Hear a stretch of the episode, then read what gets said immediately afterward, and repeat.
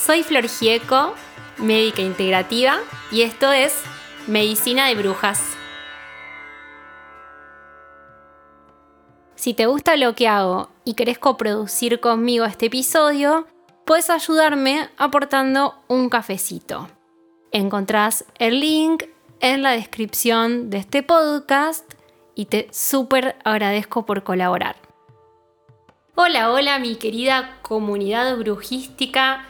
Nuevamente nos encontramos este 2022 con un nuevo episodio del podcast Medicina de Brujas que estoy feliz, feliz, feliz de estar compartiendo nuevamente con ustedes. Y además hoy tengo una invitada que es de lujo porque es una médica que admiro, quiero y además es una gran amiga y hermana del corazón con la que compartimos muchas cosas, ¿no es cierto? Es la doctora Sandra Fernández. Hola Sandri, bienvenida a este espacio de compartir saberes del corazón.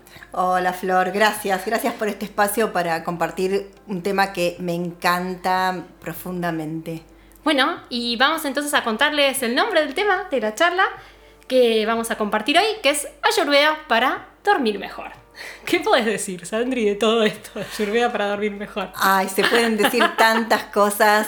La verdad es que en todos los años que yo llevo haciendo clínica médica en medicina occidental, puedo decir que es una de las consultas más frecuentes.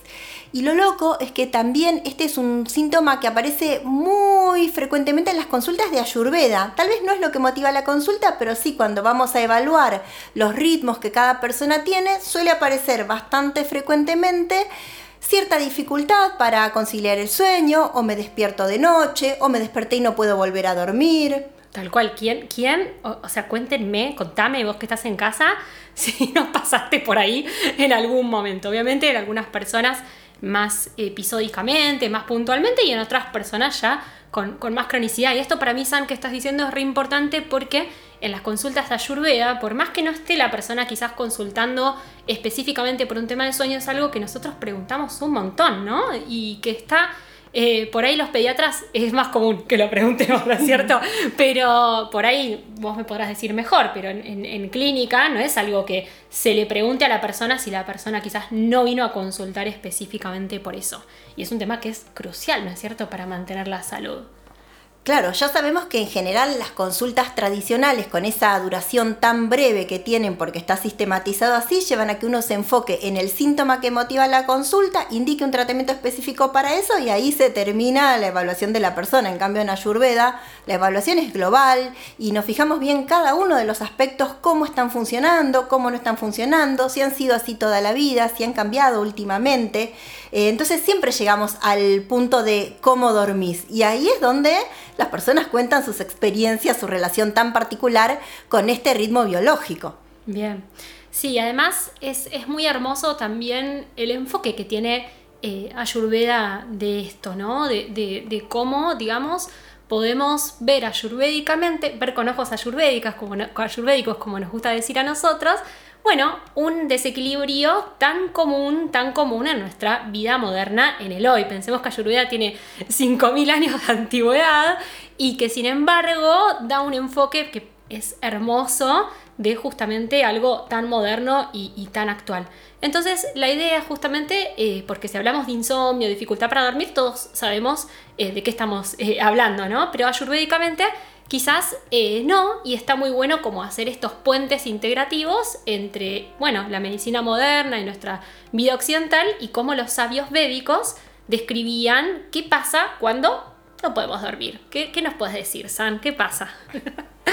en realidad con esta forma maravillosa de entender todo lo que existe que tiene la Ayurveda, aprendemos que hay distintas energías que nos constituyen a todas las personas y que entonces hay algunas energías más pesadas como la energía de la tierra, que es una energía a la que tenemos que entregar el cuerpo y la mente para poder entrar a un descanso profundo. Dormir es entregarnos, entregar todo, que nada se mueva, que todo repose y se quede quieto y tranquilo durante cierta parte del día, ¿no? En cambio, cuando se manifiestan energías más livianas de manera excesiva, como por ejemplo la energía del aire, que en Ayurveda llamamos bata, esta va a ser una energía liviana que va a tender a mover todo y a permitir hacer como el viento que mantiene las hojitas en movimiento y no, las, no les permite que descansen. Entonces, cuando hay un exceso de energía liviana y de movimiento en el cuerpo, pero también en la mente, esto va a interferir un poco en poder reposar y entregarnos a dormir. Hermoso, claro, porque recordemos que Ayur dice que lo que pasa afuera pasa adentro y lo que pasa adentro pasa afuera. Y entonces así como tenemos las energías de todos los elementos de la naturaleza en nuestras corporalidades, cuando una energía de un elemento, como en este caso estamos charlando, el elemento aire se pone en más, porque todos necesitamos aire para muchas cosas, no solo para respirar. Este, claro, cuando esta energía se pone en exceso, bueno, ¿qué pasa? Se van manifestando diferentes este, desequilibrios. Y en este caso, uno puntual es justamente este tema del sueño que está completamente descrito por los, por los textos antiguos, ¿no? Entonces, eh, como ya te contamos, vamos a tener en una primera aproximación grande esta energía bata, que le llamamos nosotros, pero que podemos equipararlos con el elemento aire si por ahí no estás tan, tan, tan introducido en el mundo ayurveda. Y entonces vamos a contarte de qué manera o cuáles son formas amorosas de poder abordar este aire que se puso tipo un torbellino o huracán, este, como para volver al equilibrio, volver al balance y que obviamente puedas descansar mejor. Una de las cosas que a mí me encantan de Ayurveda, que amo profundamente de esto, es la invitación a reconectar con los ciclos de la vida. Entender que la vida no es estática, no es de una única manera, sino que todo cicla. Y entonces cuando estamos hablando del sueño, el ciclo con el que tenemos que conectar es el ciclo del día y la noche, la luz y la oscuridad, ¿sí? Que esta es una de las cosas que más se nos alteran en la vida moderna. Tenemos luces estridentes encendidas día y noche, tenemos sonidos que no se apagan nunca, tenemos una mente que está en perpetuo movimiento. Entonces, una de las cosas más sencillas y más maravillosas para empezar a resincronizar el ciclo del sueño es conectar con el día y con la noche. Conectar con una parte que es diurna y que es activa, que es para ir hacia el mundo y proyectarnos en él y hacer lo que queremos hacer y dejar nuestra huella y nuestra impronta maravillosa en el mundo. Y hay otro periodo que es para ir hacia adentro, para descansar, para bajar velocidades, para bajar decibeles. ¿Qué te parece esto, Flor? Sí, además, em, digamos, estas transiciones que, estás contando, San, muchas veces eh, no las tenemos tan claras, por lo menos quienes vivimos en la ciudad, ¿no? Porque la ciudad, fíjate que no duerme. Entonces, eh, muchas veces nos ponemos quizás hiperproductivos cuando, eh, o como decíamos, ¿no? Con, excesos de, estímulos, de estímulos luminosos, estímulos sonoros, a quizás horarios que ya debería como ir uno bajando y entrando en un ritmo más tranquilo y bajando las lucecitas y despidiéndose de las pantallas y estímulos lumínicos muy fuertes. Este, entonces, hacer, Ayurveda te cuenta que hacer estas transiciones de pasar, como contaba Sandri, de una vida más activa, qué intención quiero yo plasmar, a la vida de la productividad también, ¿no? O sea, a esta transición a, bueno, hay que bajar un cambio. Y esto es, Ayurveda te dice que justamente tenemos que sincronizarnos con la Pachamama, con los ritmos de la naturaleza, ¿no? Por algo, este, a la noche se apaga todo y, nos vamos a dormir a nivel de la naturaleza. ¿Cuántas veces lo hemos visto en los animales, en las plantas incluso, ¿no? Entonces, eh, justamente una de las invitaciones, yo, nosotras sabemos que a veces esto no es tan fácil, ¿no? Porque a veces por ahí salimos tarde de trabajar, porque, no sé, los ritmos eh, de la vida actuales nos, nos, llevan un poco a que todo sea tarde. Encima acá en Argentina, en Buenos Aires, donde, donde nosotras vivimos, todo en general es más, sucede más tarde.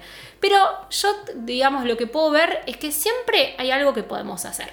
Por ahí irse al extremo de decir, bueno, como Ayurveda dice que hay que cenar en la medida de lo posible cuando el sol baja y acostarse lo más temprano que se pueda, porque eso nos va a sincronizar, como decía San, con los ritmos biológicos, con la cronobiología, que es una ciencia ya tan estudiada. Em, por ahí a veces es ideal, no lo, no lo podemos cumplir tan fácil. Entonces lo ideal eh, es ir viendo qué podés vos hoy. Bueno, si yo puedo adelantar el horario de la cena un ratito, ¿no?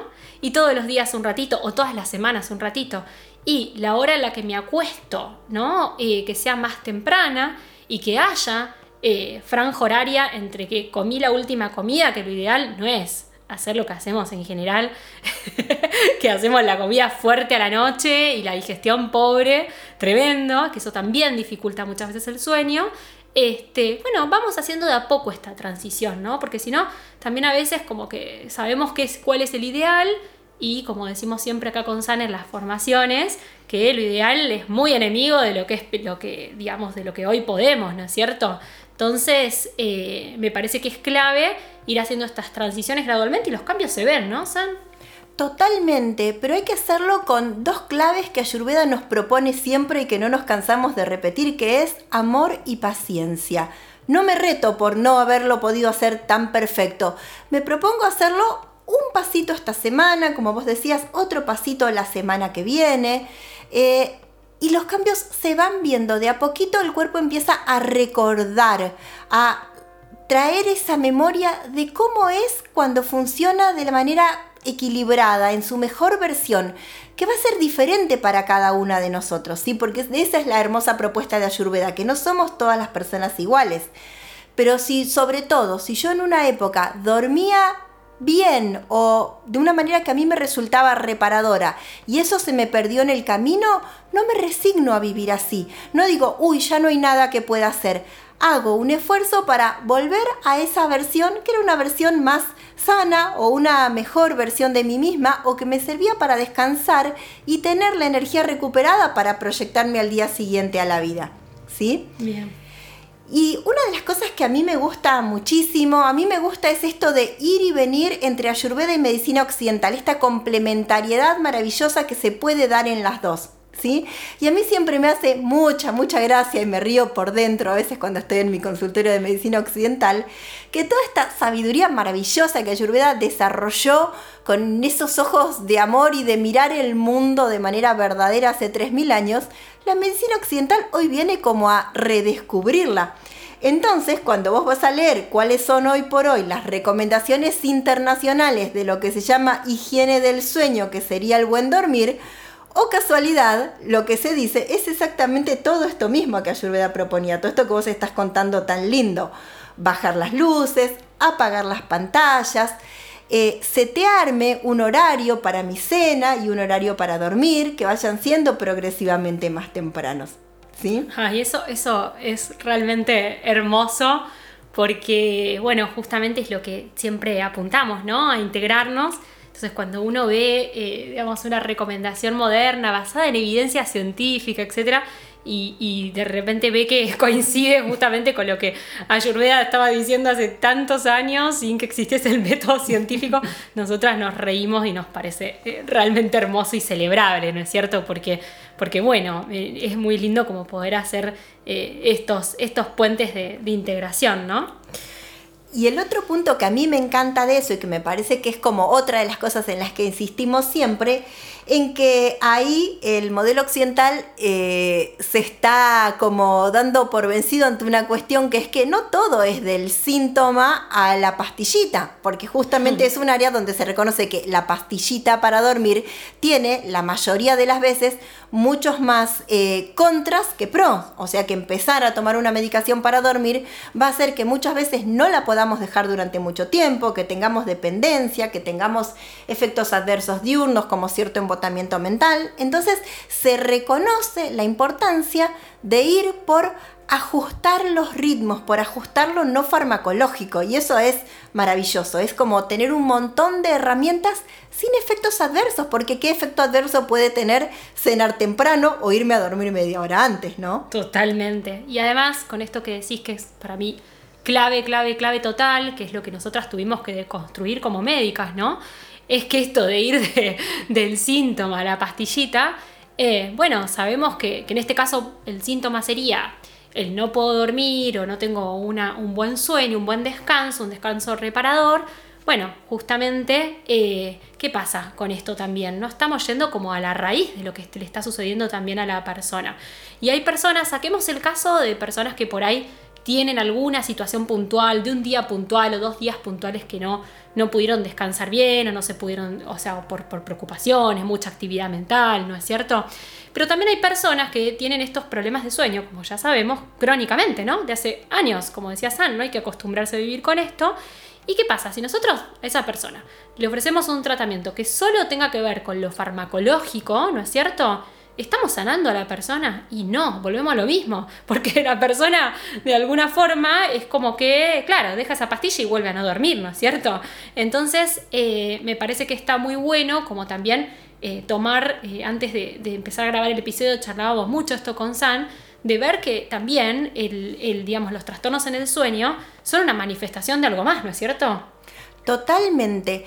Eh, como vos decías, Flor, una cosa es que un día puntual te haya pasado algo ese día y no te permita dormir, como que tengas una preocupación grande relacionada a algo que sucedió.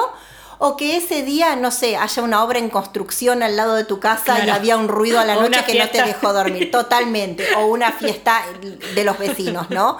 Pero otra cosa es cuando esto ya se quiere transformar como en una nueva normalidad, como en un hábito de no dormir. Sí, eso, ese es un concepto que Ayurveda denomina satmia, cuando nos acostumbramos a algo, sea bueno o sea malo.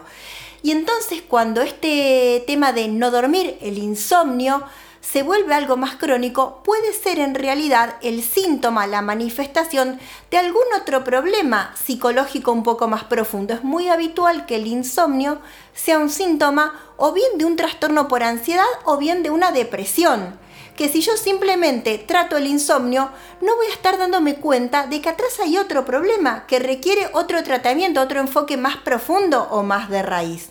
Totalmente, totalmente.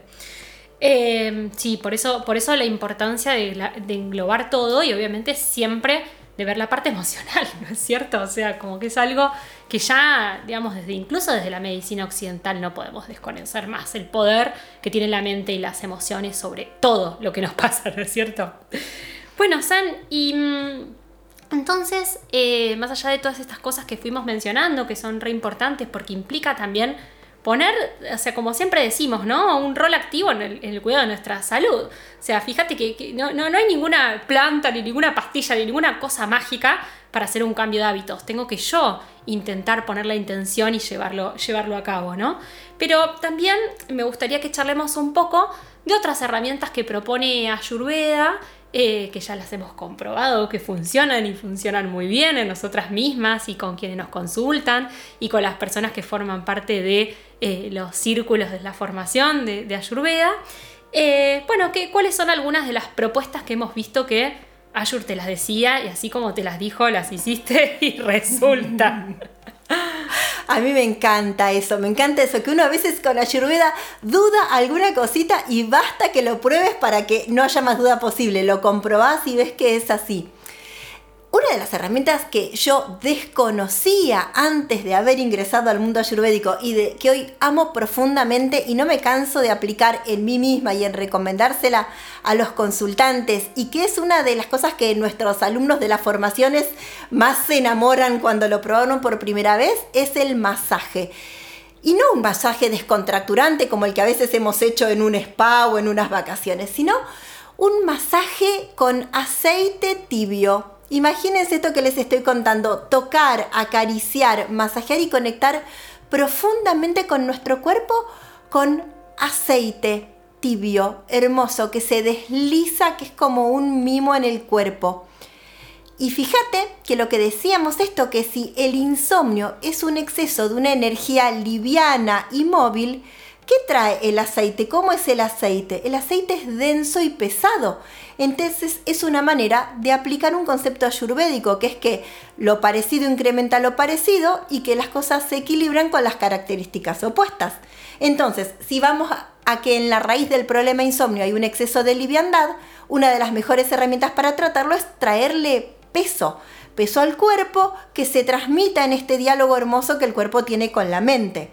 Entonces, si antes de dormir podemos dedicarnos un ratito, que pueden ser 5 o 10 minutos, a masajear nuestro cuerpo con un aceite tibio, te puedo garantizar que después de eso te acostás y el sueño llega solo, el sueño te abraza, te envuelve y a dormir como un bebé. Ay, es impresionante. Bueno, en la formación de, de Azure para Todos, que es, que es una formación que yo digo siempre que es el proyectije así del alma que tenemos con San juntas, eh, hay una clase, una clase en vivo que hacemos juntas, en red, en ronda, eh, un automasaje, ¿sí? Porque por ahí uno piensa en masaje y piensa que es alguien que te lo va a hacer, que sí, obviamente, porque para Ayurveda el masaje este, es una, herramienta terapéutica central, central sobre todo para las personas con desequilibrios tipo bata, pero en realidad para todos.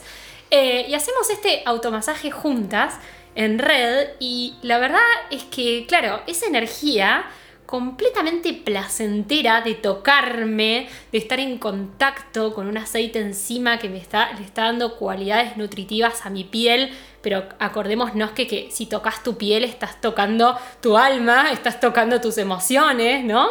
Este, la verdad que, y el hacerlo en red, no sé, para mí, yo esa noche como que dormí como con un placer. Hermoso. y además la piel te queda hermosa. Bueno, la verdad que, que es una práctica simple, sencilla, Fíjate, no tenés que estar ni en India, ni conseguir ningún aceite extraño.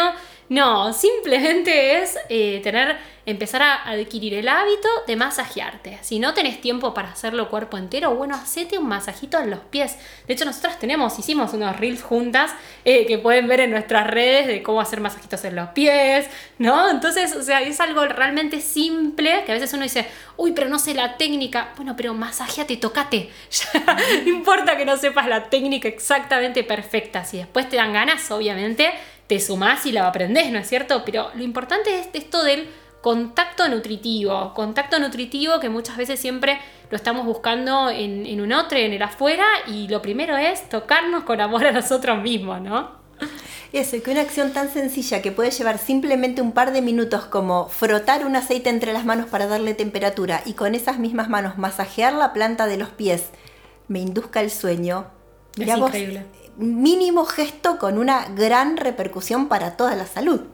Sí, total, total, totalmente. Eh, así que bueno, ya sabes, masajeate. bueno, y hay otras de las, de las pautas, de herramientas que siempre, bueno, hablamos de esto en los encuentros que, hacemos y, bueno, y de hecho en la formación le dedicamos un módulo entero, ¿no? a, la gestión emocional, ¿no es cierto? y a todo lo que tenga que ver eh, con todo lo que es la meditación y la respiración consciente, ¿no? Que es una herramienta no poderosa, poderosísima. Yo sé que vos, has investigado mucho en toda la bibliografía que hay también de por detrás para el que dice, ay, bueno, no sé, bueno, qué sé yo, si será efectivo, no será efectivo, necesito como el papelito. Bueno, ¿no? ¿Qué está el papelito?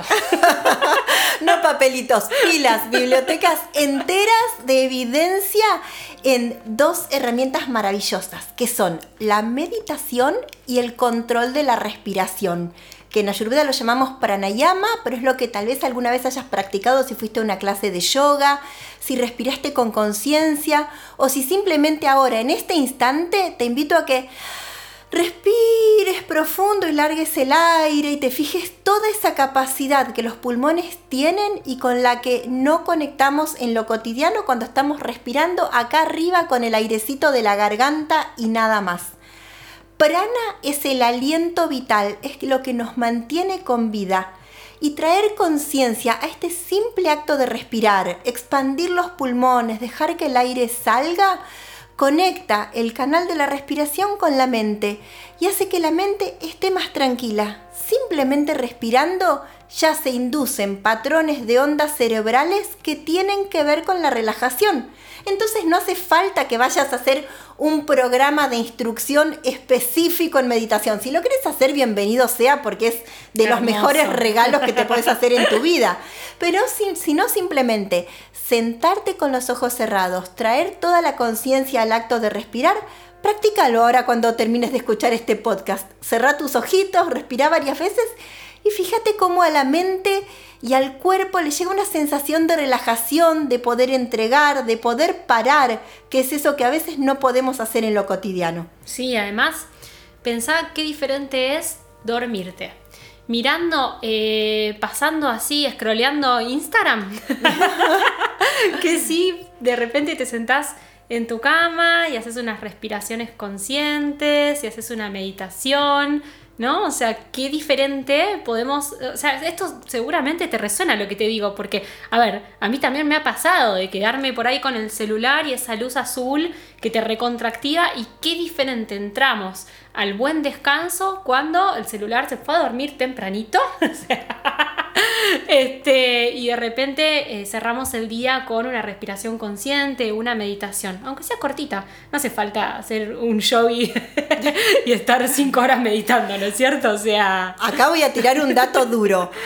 Hay un estudio que a mí me encanta, que se hizo con una cantidad de personas maravillosa, que mostró que 10 minutos por día de respirar con conciencia, ni siquiera te estoy diciendo meditar, 10 minutos de respirar en plena conciencia bajan 40% el nivel de estrés que las personas perciben. Impresionante. Maravilloso. Otra pequeña acción con una repercusión enorme. Lo mismo que propone un fármaco sin ningún efecto adverso. Y otra cosa que es maravillosa, que se vio que hacer cualquier técnica de meditación o de respiración tiene el mismo efecto en reducir niveles de ansiedad y de depresión que una psicoterapia convencional. Y con eso no queremos decir que la psicoterapia no sirva, al contrario, es otra maravillosa forma, pero que tenemos eh, capacidad de potenciar eso mucho más que el esfuerzo que vayamos a hacer en un área, lo multiplicamos sumándole qué cosa? Respirar, la cosa más elemental que hacemos desde el mismo día que nacemos. Claro, no estar hiperventilando. Exacto, pero pasarlo del modo automático al modo consciente, vivir conectados vivir conectados, que es lo que a veces esta vida moderna nos impide. Sí, sí, sí, totalmente. Qué, importante esto, ¿no? Y a nivel, a, nivel del, estrés que manejamos, que obviamente, como decíamos antes, y sobre todo el estrés crónico, que, luego nos lleva obviamente a, a, estas alteraciones en el sueño. Bueno, y um, algo que dice muy hermoso, es que el alimento es todo lo que ingresa a través de los cinco sentidos, ¿no? No solo lo que como. Entonces, eh, qué importante es eh, nutrir todos los sentidos, ya hablamos del tacto, este, para nutrirnos, ¿sí? Nutrir todos los sentidos en pos de bienestar y un buen descanso. Y uno de los sentidos que eh, es importantísimo también nutrir y, que, digamos, ahora Sam me estuvo contando de un paper que leyó, que ahora les va a compartir, es justamente los aromas. Fíjense qué diferente hablamos de los estímulos lumínicos, de los sonoros, ¿no es cierto? Pero eh, también los aromas, ¿no?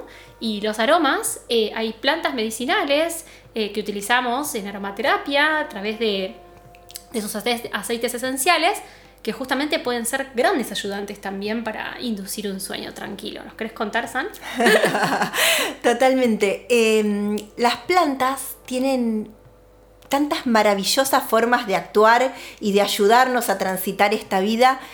Eh, y muchas veces cuando pensamos en aroma pensamos en perfumes industrializados para oler mejor, cuando en realidad por la vía inhalatoria es una vía de administración farmacológica. Cuando ponemos eh, una planta o su aceite esencial de una producción consciente a evaporarse, esas moléculas químicas que se evaporan ingresan a nuestro cuerpo por vía transmucosa a través de la nariz y entran en la circulación y van directamente a actuar en el sistema nervioso central. Atraviesan una barrera que hay ahí que se llama barrera hematoencefálica y van derecho a donde tienen que actuar en este caso, que es lo que lo necesitamos, en el sistema nervioso central. Y hay una hermosa evidencia científica que ya la conocíamos porque la hemos practicado, pero esto viene a traerle solidez a las recomendaciones, que es que la lavanda por vía inhalatoria es una gran reductora de ansiedad y una gran facilitadora del sueño. Esto se ha probado en diversas circunstancias pero una de las que está bastante probado es eh, una etapa que a las mujeres nos toca transitar, que es una bisagra entre la vida adulta y la plenipausia, esos años previos y posteriores a la finalización de nuestros amorosos ciclos lunares, menstruales, que son un gran cambio para la vida. Y en esos grandes cambios se puede mover esta energía de aire y manifestarse en forma de insomnio, entre otras maneras. Cuando ese insomnio está presente, vamos a acompañarnos de un hermoso hornito de, con aceite esencial de lavanda o esta cosa hermosa que hacían nuestras tías o abuelas, que eran esos bollitos o almohaditas de lavanda para poner adentro de la almohada. Hermoso. hermoso. Otra cosa que hago yo que me encanta es eh, directamente me pongo el aceite esencial en la palma de la mano. El aceite esencial puro no va en ninguna otra parte del cuerpo, pero en la palma de la mano vieron que, viste que tenemos la, piel más gruesita. Entonces me pongo una dos gotitas y lo que hago es hacer, este, me acerco las manos haciendo como un bollito y me quedo oliendo un ratito esos aromas y la verdad que wow, es increíble la relajación que la calma la mente que, produce, ¿no? Y seguro, bueno, lo, has experimentado. Hay, hay otros aromas también, pero bueno, la lavanda es como mm, delicioso. Maravilloso. Eh, bueno, y ya que estamos hablando como de, toda la parte más herbal que nos introducimos recién, eh, bueno, nosotras obviamente amamos las plantas profundamente porque eh, es el regalo de la naturaleza para, la salud, ¿no? Y es un regalo, eh, digamos, que, es milenario.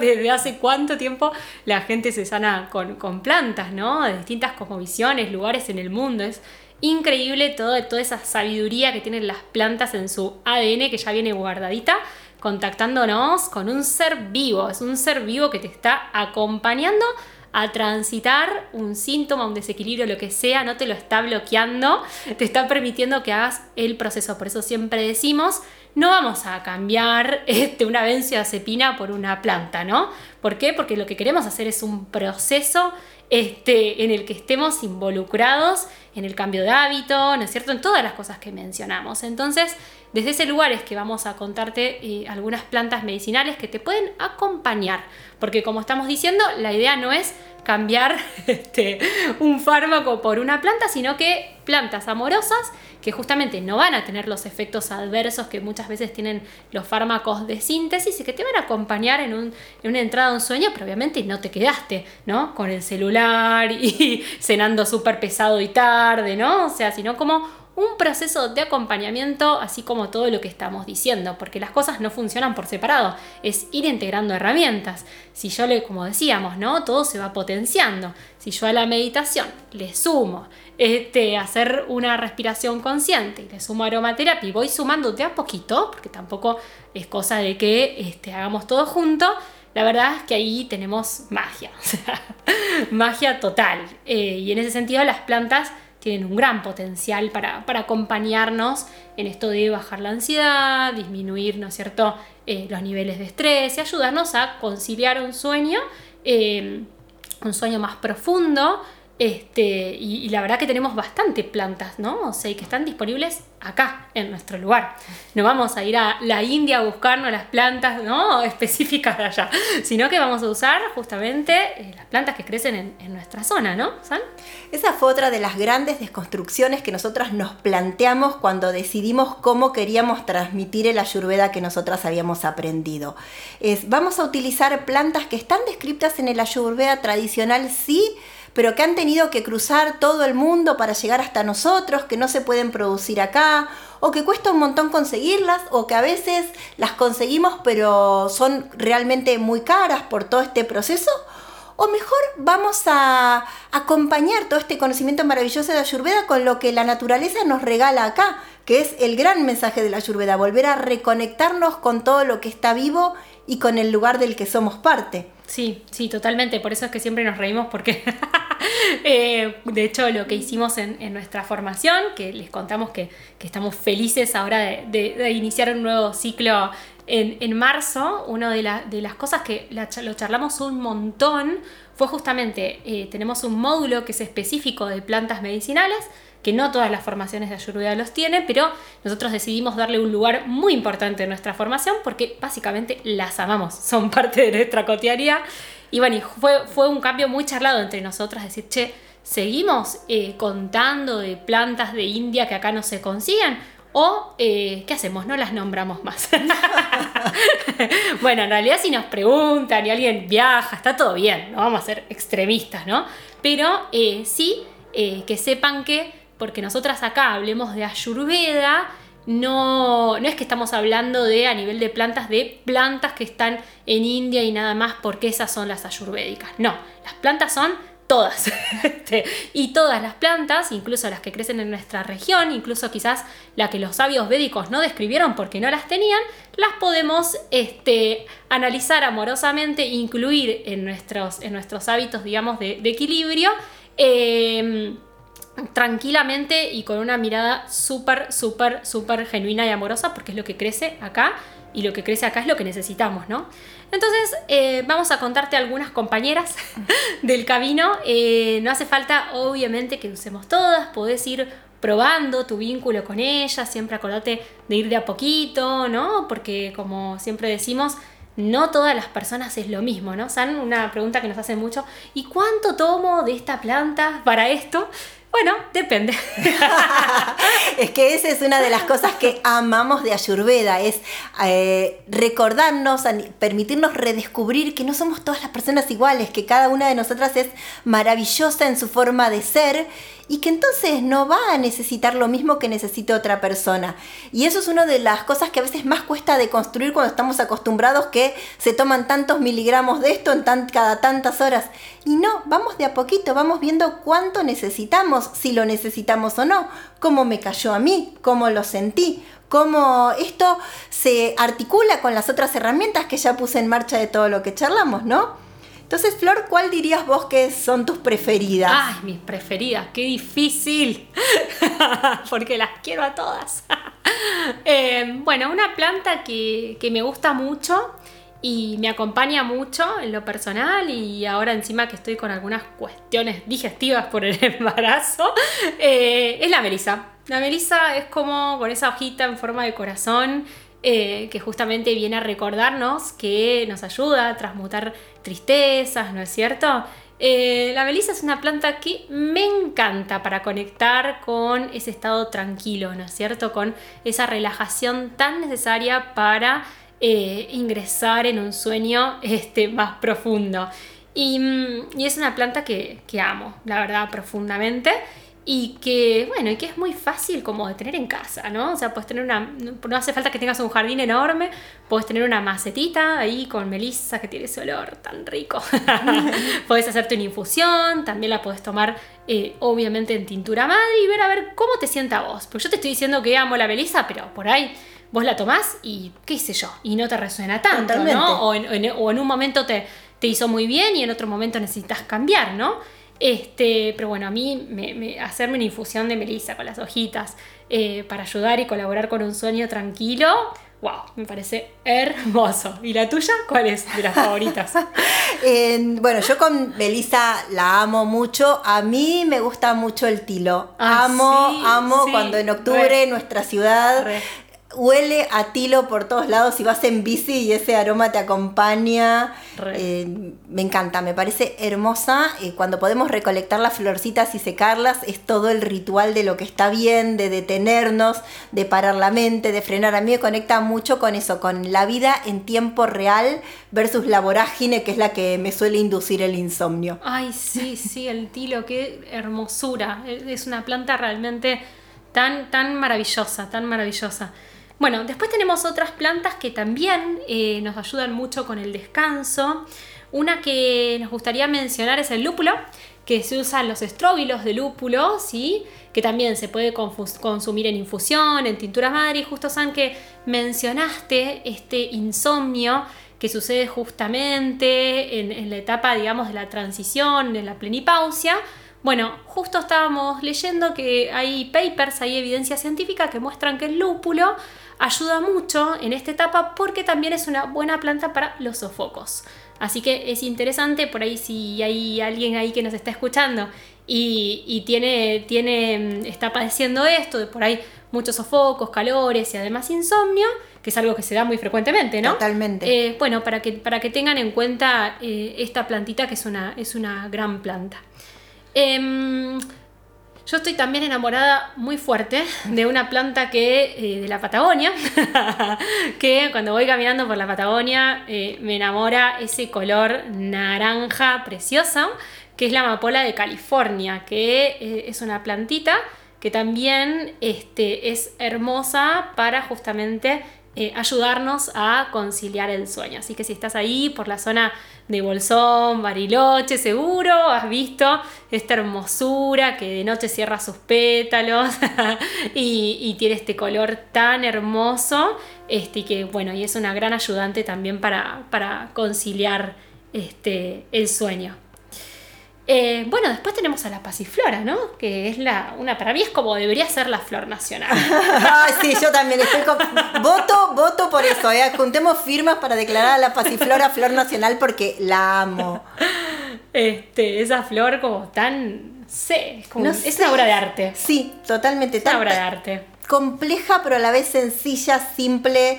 La hoja es hermosa, la flor es hermosa, los frutos son maravillosos. Es una planta que tiene todo lo que está bien. Ay, sí, sí. Bueno, yo el otro día probé de hacer eh, con el burucuyá, su frutito, probé de hacer kefir. Sí. Y quedó Delicioso. ¡Qué delicia! ¿Qué, otra hermosa forma de consumirlo? Porque las semillas también tienen muchos principios activos de los que nos ayudan a combatir el insomnio. Totalmente. Re. A mí lo que me gusta mucho de la pasiflora es que tiene una acción propia que es también relajante muscular. Re. Entonces nos ayuda a calmar esa tensión de cuando estuve todo el día tensa, luchando, preparada para la pelea de la vida. Sí, totalmente. Hombros arriba, mandíbula dura, todo el cuerpo tenso. La pasiflora permite relajar y entregar. A mí me gusta mucho esa acción que tiene. Hermoso, hermoso. Bueno, otra de las plantas típicas que seguro escuchaste es la raíz de valeriana, que bueno, el aroma, viste, que no es lo más rico que hay. Yo el otro día tenía acá en casa y, mis gatitos se volvieron locos totales. Este, bueno, la valeriana es otra de las plantas que, que de hecho la valeriana, como si hablamos a nivel más científico, tiene un montón de, evidencia este, justamente en el uso para, para eh, favorecer un descanso, eh, un mejor descanso, ¿no? Em, lo que hay que tener en cuenta, que me parece que está bueno que lo, que lo remarquemos, porque no todo el mundo está metido en el mundo de las plantas, entonces es importante, es que por ahí si estás tomando alguna medicación para dormir, bueno, en ese caso está bueno que consultes con un profesional que te guíe, que te acompañe, porque no estaría bueno, por ejemplo en el caso de la valeriana, em, justamente combinar planta con depresores del sistema nervioso o medicación, ¿sí? Eh, en ese caso estaría bueno ir consultando como para ver a ver cómo se pueden ir haciendo los descensos o buscar eh, alguna otra alternativa que sí se pueda combinar. Recordemos que las plantas, si bien tienen energía, tienen principios activos químicos, ¿no? Y eso eh, a veces puede potenciar el efecto de un fármaco y otras veces puede justamente traernos algún que otro problema. Entonces ten en cuenta esto, que la valeriana no me la mezcles. sí, o si, si necesito hacer una combinación que sea acompañado con un profesional que me pueda ayudar a transitar esto, a quien yo pueda recurrir y no tenga que tomar decisiones propias cuando no tengo todos los elementos para hacerlo, sobre todo para no generar miedo o por ahí algún efecto adverso indeseable, como demasiado, demasiada somnolencia o embotamiento mental y todas las consecuencias que eso pueden traer, ¿no? Como accidentes de todo tipo y demás. Sí, totalmente. Y después, en realidad, todo esto que estamos nombrando no tiene muchas más contraindicaciones, sobre todo, eh, bueno, el de la melisa no lo dijimos, pero las personas con hipotiroidismo, por ejemplo, no deberían tomar en exceso, que te tomes una tacita, porque esto me lo preguntan siempre. no pasa nada de vez en cuando, ¿no? Una cosa de todos los días. Obviamente no es lo mismo tomar el extracto o tomar tintura madre o tomar un litro de melisa por día eh, a tomarte una tacita de vez en cuando. Obviamente ahí no va a pasar nada. Pero en general, si digamos no somos personas sanas que eh, no están tomando otro tipo de medicación, todo esto que estamos mencionando para tomar una tacita a la noche, este, no, no tiene mayores complicaciones o, problemas para que se queden tranquilas y tranquilos. No le estaríamos comentando algo que fuese riesgoso, no, en absoluto. Eh, de todas formas, obviamente, siempre invitamos a introducirte en este mundo de las plantas para poder este, justamente cuidarlas, eh, apreciarlas y si querés y te dan ganas tomarlas, de una manera súper segura y respetuosa, ¿no? Totalmente, esa era la palabra que yo iba a decir, respeto. Amamos las plantas medicinales, pero ante todo las respetamos. Sí, totalmente. Bueno, y otra plantita que, es muy linda también para casos de insomnio y que también tiene evidencia científica es el naranjo amargo, ¿sí? Y esa agua de azar que podemos hacer este, cuando está florecido con sus florcitas y ponerlas en una jarra de agua y dejar ahí macerando por ahí toda la noche y tomar esa agüita que es súper ah. medicinal, qué delicia para los, para los sentidos, ¿no? Un agua saborizada sin ningún químico que hace bien a todo, al cuerpo y a la mente definitivamente. Bueno, y otra, y la lavanda que la habíamos mencionado en aromaterapia, obviamente también puedes hacerte este, infusiones con lavanda, ¿no es cierto? Totalmente, totalmente. Eh, eso ahí tiene algunos adeptos y otros que no tanto porque solemos asociar más la lavanda con, el jabón. Pero si te gusta, bienvenido sea, ¿sí? Sí, totalmente. Bueno, eh, ha sido un placer, una charla que eh, seguiría, obviamente. Porque bueno, vieron cuando algo te apasiona mucho, es como que pues el tiempo hace así. y porque nosotros nos ponemos a dialogar y podemos seguir eternamente. Ahora sí, ahora sí, sí, en la formación nosotros tenemos como eh, una parte de encuentros, digamos, clases más teóricas que son grabadas y una parte de encuentro en vivo. La cosa es que el encuentro en vivo empieza y ya ni siquiera decimos cuándo va a terminar, ¿no? Porque ya no sabemos. Porque bueno, nada, nos apasiona y nos encanta compartir y, la verdad que eh, es súper nutritivo también el intercambio, ¿no? Entonces por eso, eh, si te resonó esta mirada y este podcast y hay algo que quieras comentarnos, sumar alguna experiencia, algo, lo que sea para la construcción, porque la salud ya sabemos que se construye en comunidad, en el compartir, en el intercambiar. Bueno, te, invitamos a que nos escribas. Eh, San, si querés contarnos cómo son tus redes, así te pueden buscar y ver a ver también las cosas lindas que vos compartís. Bueno, yo estoy en Instagram como doctora Sandra Fernández y esa es la red que mantengo más activa. y eh, bueno, también obviamente nosotras juntas creamos la escuela Ronda Lunar, que ahí hay un hermoso ebook para descargar y ahí vamos subiendo todas las propuestas que, hacemos con también otras compañeras. Este, así que bueno, si no la conoces, puedes entrar también ahí a la página. Y, bueno, y también en la página hay un formulario eh, para justamente que nos dejes un comentario, una pregunta, eso nosotros lo recibimos directo al mail, así que es súper enriquecedor, si por ahí no es por redes sociales, nos podés también contactar por, por la página de la escuela, que es escuelarondalunar.com, así que ahí nos puedes dejar tu comentario, si te gustó la charla, si hay algo que quisieses aportar, eh, siempre obviamente es bienvenido porque bueno, es, es, justamente los intercambios son, son lo que nos enriquecen a todos, ¿no? esto, construir la salud entre todos, entre todas, estar abiertas al cambio, al diálogo, a que haya algo mejor por venir. Bueno, eh, gracias, gracias por escucharnos hasta acá, si llegaste hasta acá, te, te súper agradecemos por estar ahí, por acompañarnos, por resonar. Y bueno, eh, nos seguiremos encontrando en estos episodios, en este podcast que, que tanto, tanto disfrutamos de, de compartir y hacer. Así que gracias por estar ahí y nos vemos la próxima. Gracias por escuchar Medicina de Brujas. Si querés saber más, ingresa a florenciagieco.com.